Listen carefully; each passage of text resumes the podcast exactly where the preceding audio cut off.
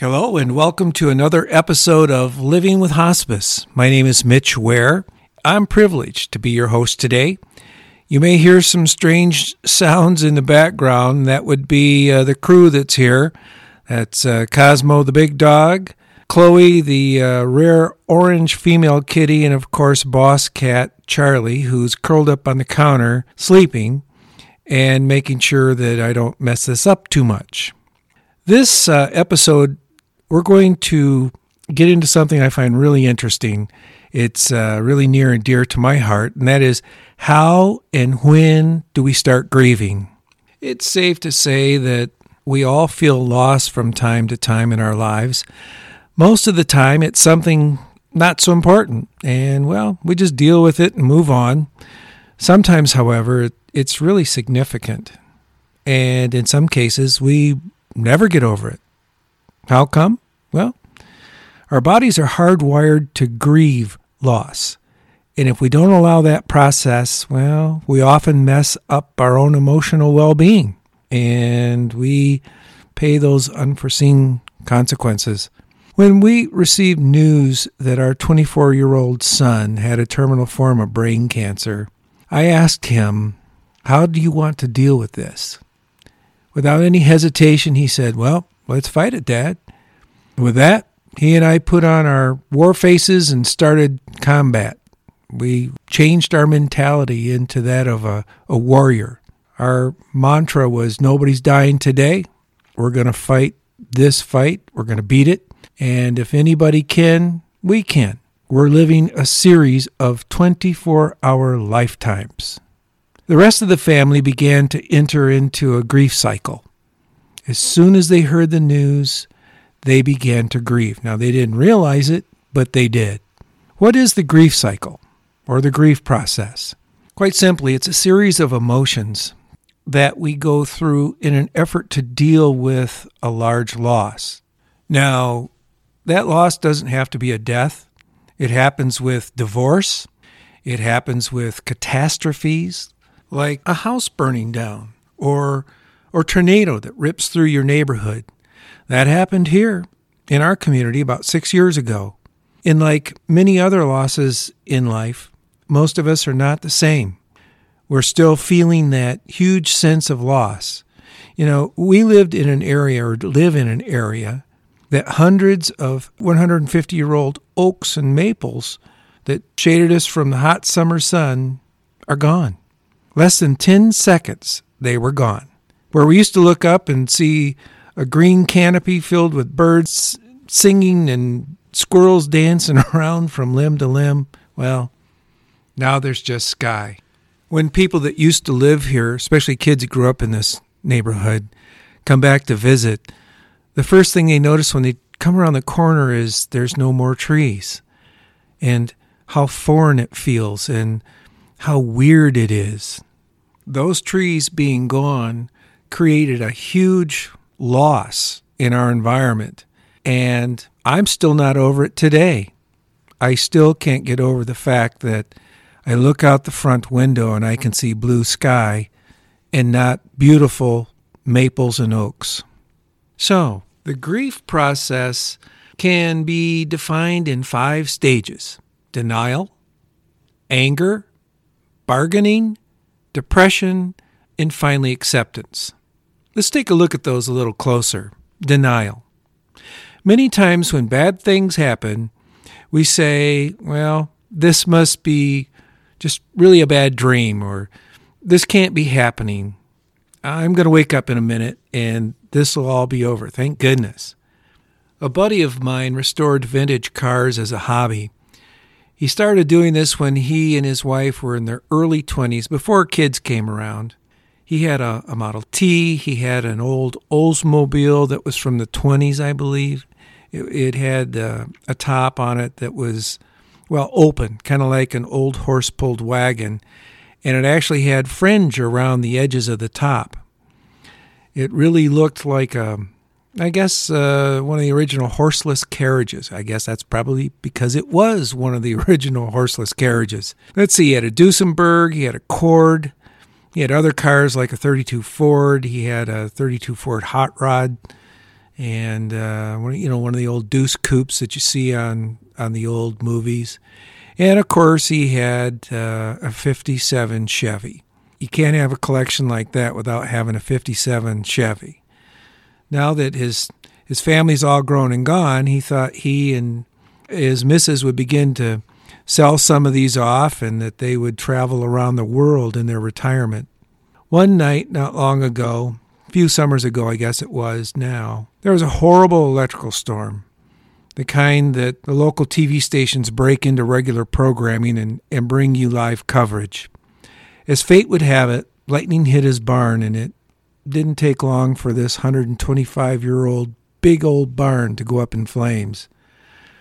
These folks lived out in the country, so by the time the fire department got there, well, there wasn't much that they could do. The structure was gone, its contents gone with it. As you can imagine, he and his family and his buddies were overwhelmed with grief. In fact, many of the friends had helped over the years to work on these pieces of automotive history.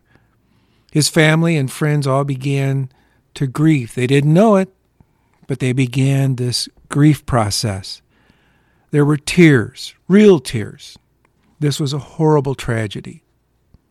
The first step in grieving a loss is usually denial. Nobody wanted to believe the news. Nobody wanted to accept the fact that this had happened. You know, it's got to be a mistake. Word gets around town. People are like, no, that can't be. I recall when Matt came out of surgery, our son, and the surgeon told our family that they didn't get the news that they wanted and that, in fact, he had cancer on his brain. I remember thinking, what? How can that be? He's super healthy. He works out several times a week. He's an athlete. This can't be right. Let's wait for the pathology reports to get back. There's got to be something wrong with that visual diagnosis. I mean, he eats well. He doesn't smoke. He exercises. Just, there's got to be a mistake somewhere. This cannot be right. The second step of grieving is anger. How could God let this happen? Or, I know I should have paid closer attention. We're angry at ourselves or someone else. Why can't they fix this? How come those lightning rods we put on top of that barn didn't work? How come the smoke detectors didn't go off? How come a tornado had to come on our house? That brings us to the third step of the grieving process, or the third stage, bargaining. How many times have you heard people say, it should have been me. Oh Lord, please don't take him or her. Take me. Or maybe if I change my ways, this will get better and this problem will go away. The fourth step in this process is depression. This horrible loss has occurred, and there is nothing you can do to change it, nothing you can do to stop it, nothing you can do to replace it, nothing. And you feel lost, you feel saddened, and you're depressed.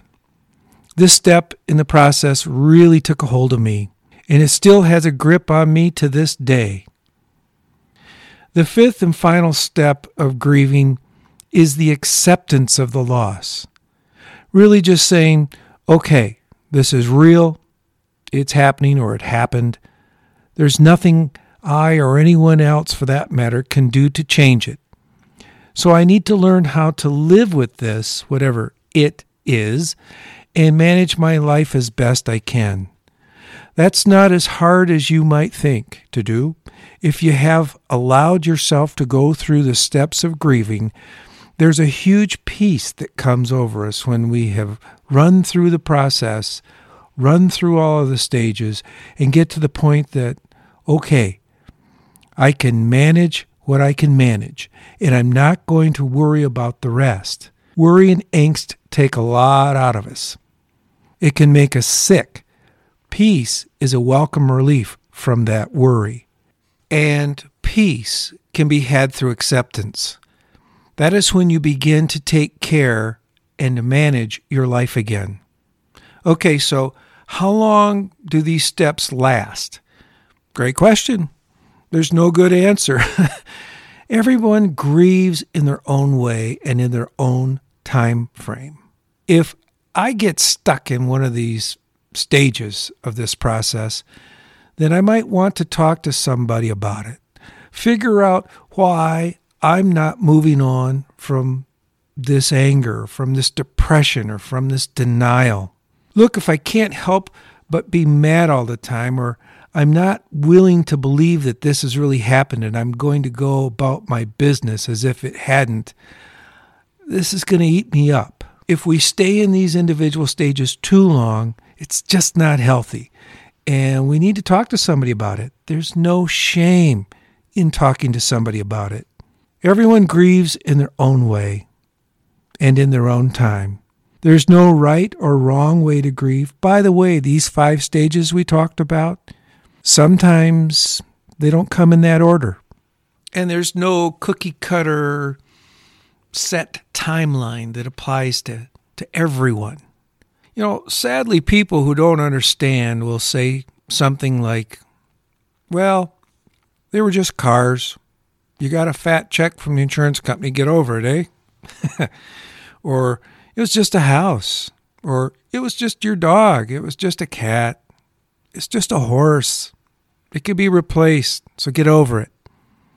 Or, hey, you know, you've been divorced now for over a year, going on 2 years. Time to get over it and move on. He didn't deserve you anyway. You may be thinking, why is going through this silly grief cycle important to me? I'm tough. I'm not easily defeated. This sucks, but I can handle it. Well, first, you don't have to handle this. Certainly don't have to handle this alone. Second, your body will handle it for you and can take care of it for you if you let it. And third, storing all this away just creates a ticking time bomb. People who store away their thoughts and feelings about loss are liable to live miserably, at least in part.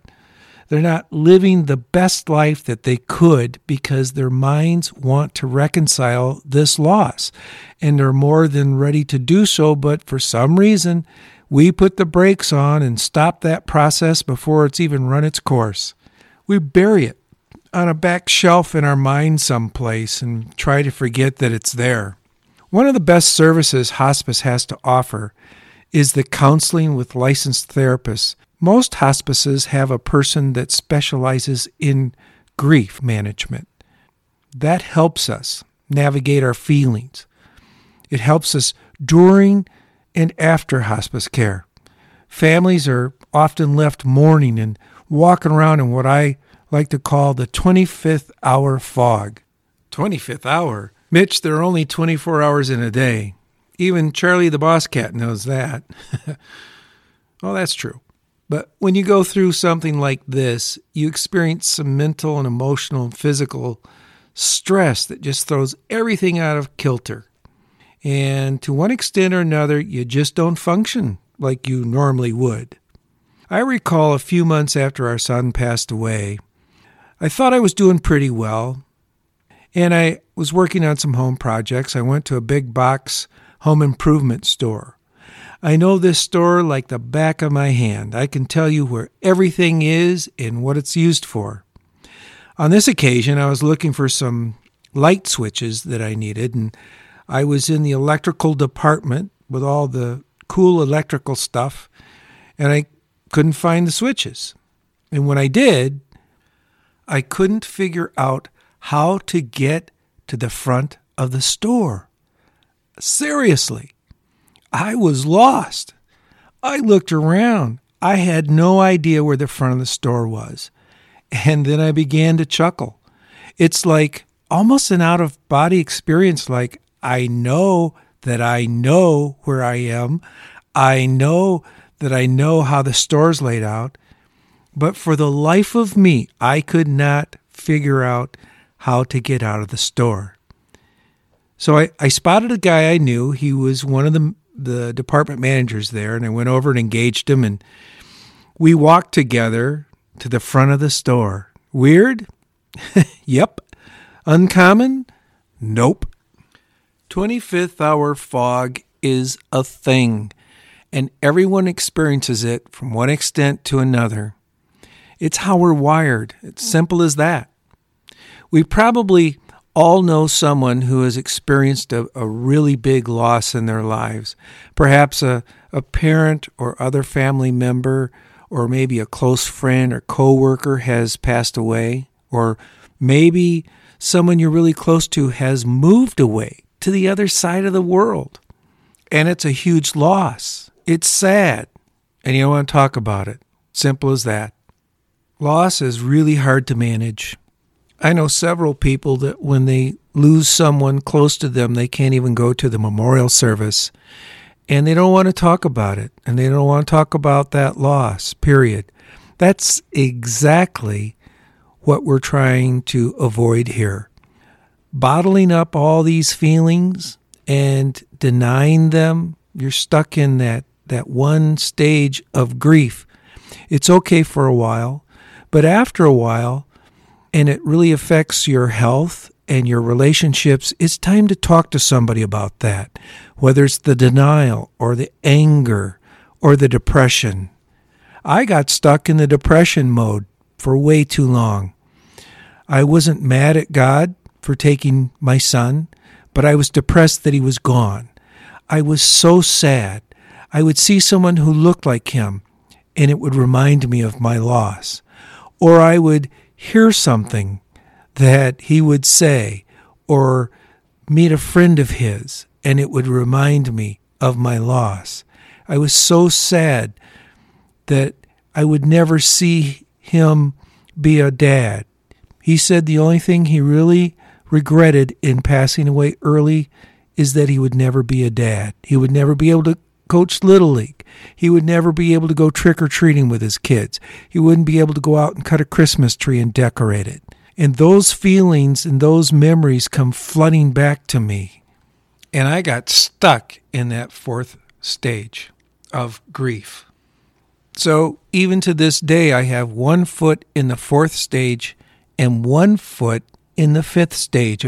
That's the stage of acceptance.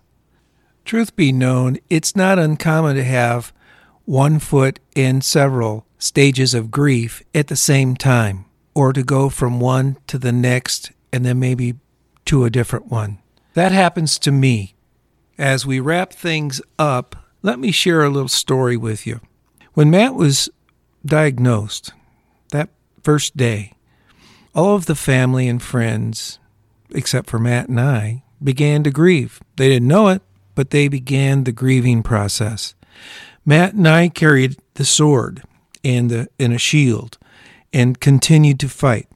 As I mentioned earlier, I asked him, "What do you want to do, bud?" And he said, "Let's fight this." And I said, "Okay, let's do that."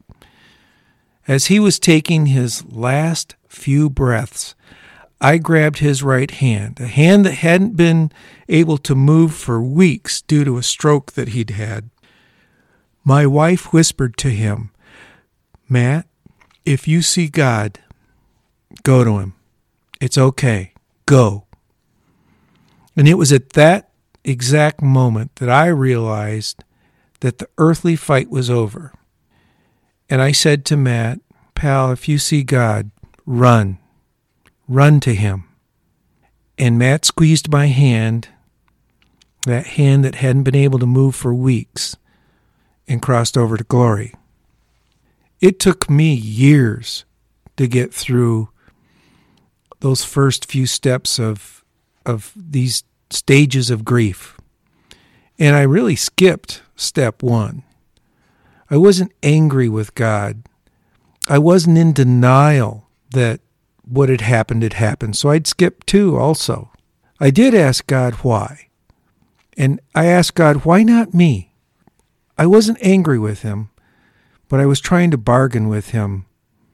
Over the days and weeks and months to come, I was overwhelmed with a sense of loss. I was just sad. My firstborn, totally amazing, wonderful young man, was gone. In the years since, I learned how to accept his not being here. He's far from forgotten, and he lives in my heart and the hearts of our family and friends. But I still went through a rough patch of depression. I was stuck there. I was so sad for such a long time. Most of my friends and family had no idea how depressed I was. I finally got tired of being depressed and told our family doctor about it, who, by the way, lived through this whole thing with us. And I got some help. And I learned how to manage my feelings and move on to the acceptance phase, or certainly closer to the acceptance phase and a little further into the acceptance phase, with still a toe or two in the depression phase. Do I still have sad days? Yep, I do. I think about Matt often and what could have been. But with the love of family and friends, I've been able to manage these feelings. We all grieve, and we all grieve in our own way. There's no right or wrong way, and there's no timeline that fits all of us. If you don't take anything else away from this episode, remember this. It's okay to allow yourself to grieve. It's okay to have these feelings. It's okay to admit that you need help sometimes getting through this part of the journey.